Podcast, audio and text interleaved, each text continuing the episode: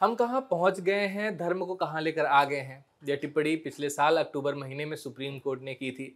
सर्वोच्च अदालत शाहीन अब्दुल्ला नाम के एक शख्स द्वारा दायर एक याचिका पर सुनवाई कर रहा था, जिसमें मुस्लिम समुदाय के खिलाफ किए गए आपत्तिजनक भाषणों को रोकने के लिए तत्काल निर्देश हस्तक्षेप या आदेश देने की मांग की गई थी। सुनवाई के दौरान, हाल ही में कुछ धार्मिक सभाओं के दौरान अल्पसंख्यक समुदाय के लोगों के खिलाफ दिए गए कुछ बयानों और अभद्र भाषा पर आश्चर्य व्यक्त करते हुए सुप्रीम कोर्ट ने कहा कि इस तरह के बयान निश्चित रूप से एक ऐसे देश के लिए बहुत चौंका देने वाले हैं जो धर्म के प्रति न्यूट्रल है। इतना ही नहीं, अदालत ने यहाँ तक कह दिया था कि राज्य ऐसे मामलों के खिलाफ खुद कार्रवाई करें या अवमानना के आरोपों का सामना करने के लिए तैयार रहें। एक बार फिर दोहरा देता हूँ कि ये टिप्पणियाँ अदालत ने पिछले साल अक्टूबर महीने में की थी। एक बार फिर से सुप्रीम कोर्ट में नफरती बयानबाजी को लेकर एक अलग मामले में सुनवाई हुई। सुनवाई के दौरान अदालत ने क्या कुछ कहा और हमारे देश की अदालतों द्वारा कट्टरपंथियों के जहरीले और नफरती बयानों पर हैरानी के बीच इसको लेकर पुलिस और सरकारों के रवैये में कितना बदलाव आया है यह जानेंगे इस वीडियो में। इस खबर में आगे बढ़ें, उससे पहले आपसे अपील है कि इस वीडियो को लाइक करें और इसे ज़्यादा से ज़्यादा लोगों के साथ में शेयर करें। आते हैं खबर पर।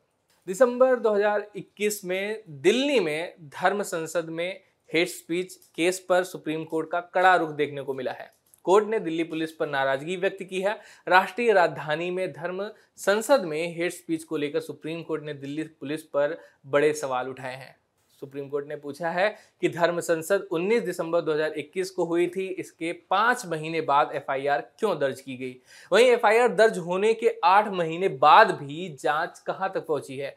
इस मामले में कितने लोगों को गिरफ़्तार किया गया है और कितने लोगों से पूछताछ की गई है? सर्वोच्च न्यायालय ने जाँच अधिकारी से दो हफ़्ते में स्टेटस रिपोर्ट की मांग की है और साथ ही यह भी पूछा है कि अब तक इस मामले में क्या कदम उठाए गए हैं। सुप्रीम कोर्ट में बेंच ने additional solicitor general K M Nataraj को निर्देश दिया कि जाँच में हुई अब तक प्रगति के संबंध में दिल्ली पुलिस के जाँच अधिकारी द्वारा ब्यौरा दिए जाने के दो सप्ताह के अंदर वह एक हलफनामा दायर करे।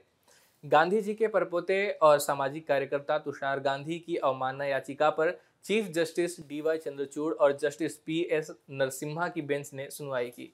यह अवमानना याचिका तहसीन पुनावाला मामले में कोर्ट के फैसले के उल्लंघन को लेकर कथित निष्क्रियता के लिए दिल्ली और उत्तराखंड के पुलिस प्रमुखों के लिए सजा की मांग करते हुए दायर की गई थी। सुप्रीम कोर्ट ने दिशा निर्देश निर्धारित किए थे कि भीड़ द्वारा पीट पीट कर जान लेने, यानी मॉब लिंचिंग सहित घृणा अपराधों में क्या कार्रवाई करने की आवश्यकता है। एक्टिविस्ट तुषार गांधी ने अपनी याचिका में नफरत फैलाने वाले भाषणों और भीड़ द्वारा पीट पीट कर जान लेने के मामलों को रोकने के लिए निर्धारित दिशा निर्देशों के अनुसार इस मुद्दे पर कोई कदम नहीं उठाने के लिए वरिष्ठ पुलिस अधिकारियों के खिलाफ अवमानना कार्रवाई की मांग की है।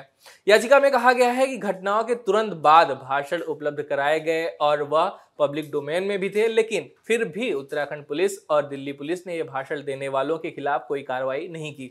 याचिका में आरोप लगाया गया है कि 17 दिसंबर से 19 दिसंबर 2021 तक हरिद्वार में और 19 दिसंबर 2021 को दिल्ली में हुई धर्म संसद में नफरत फैलाने वाले भाषण दिए गए। नफरती भाषणों को लेकर सर्वोच्च अदालत सख्त टिप्पणी कर रही है। 19 दिसंबर 2021 को हिंदू युवा वाहिनी द्वारा दिल्ली में आयोजित धर्म संसद में दिए गए नफरती भाषण संबंधित मामले में अब भी वही दिल्ली पुलिस इसकी जाँच कर रही है, जिसने खबरों के अनुसार सुप्रीम कोर्ट को यह बताया था कि हिंदू युवा वाहिनी द्वारा आयोजित धर्म संसद में किसी भी समुदाय के खिलाफ कोई भी नफरत भरा भाषण नहीं दिया गया था। इसके बाद सुनवाई में सुप्रीम कोर्ट ने इस जवाब के लिए दिल्ली पुलिस को आड़े हाथों लिया था। कोर्ट ने पूछा था कि यह इस इलाके के डीसीपी का स्टैंड है या प्रारंभिक जाँच करने वाले सब इंस्पेक्टर का? तब जाकर दिल्ली पुलिस ने अदालत को इस मामले में एफआईआर दर्ज करने की जानकारी दी थी। आपको बता दें कि दिसंबर 2021 में उत्तराखंड के हरिद्वार में जब कट्टर हिंदुत्ववादी नेताओं ने मुस्लिम नरसंहार का आह्वान किया था, उसी दौरान राष्ट्रीय राजधानी दिल्ली में हिंदू युवा वाहिनी के ऐसे ही कार्यक्रम में सुदर्शन टीवी के editor in chief Suresh Chavhanke ने कहा था कि वह भारत को हिंदू राष्ट्र बनाने के लिए लड़ने, मरने और मारने के लिए तैयार हैं। एक तरफ़ मामला अभी अदालत में लंबित है, लेकिन नफरत के सौदागरों के मंसूबे पस्त होते नज़र नहीं आ रहे हैं। पिछले महीने यूपी के गाजियाबाद में 17 से 18 दिसंबर को डासना मंदिर में धर्म संसद को स्थगित किए जाने से नाराज़, तथाकथित महामंडलेश्वर यति नरसिंहानंद गिरी सुप्रीम कोर्ट में उपवास पर बैठने जा रहा था। यह अलग बात है कि इस बार पुलिस फोर्स ने उसकी गाड़ी को मंदिर से बाहर निकलने ही नहीं दिया। केंद्र के तहत आने वाली दिल्ली पुलिस को कई दफे कोर्ट फटकार लगा चुकी है और दिल्ली पुलिस पर एक पक्ष को बचाने, यानी सत्ता पक्ष से जुड़े लोगों को बचाने और विपक्ष से जुड़े लोगों को फंसाने के आरोप लगते रहे हैं। हमें न्यायपालिका से उम्मीद है कि वह नफरती बयानों से देश का माहौल बिगाड़ने वालों को उनके किए की सजा ज़रूर देगी।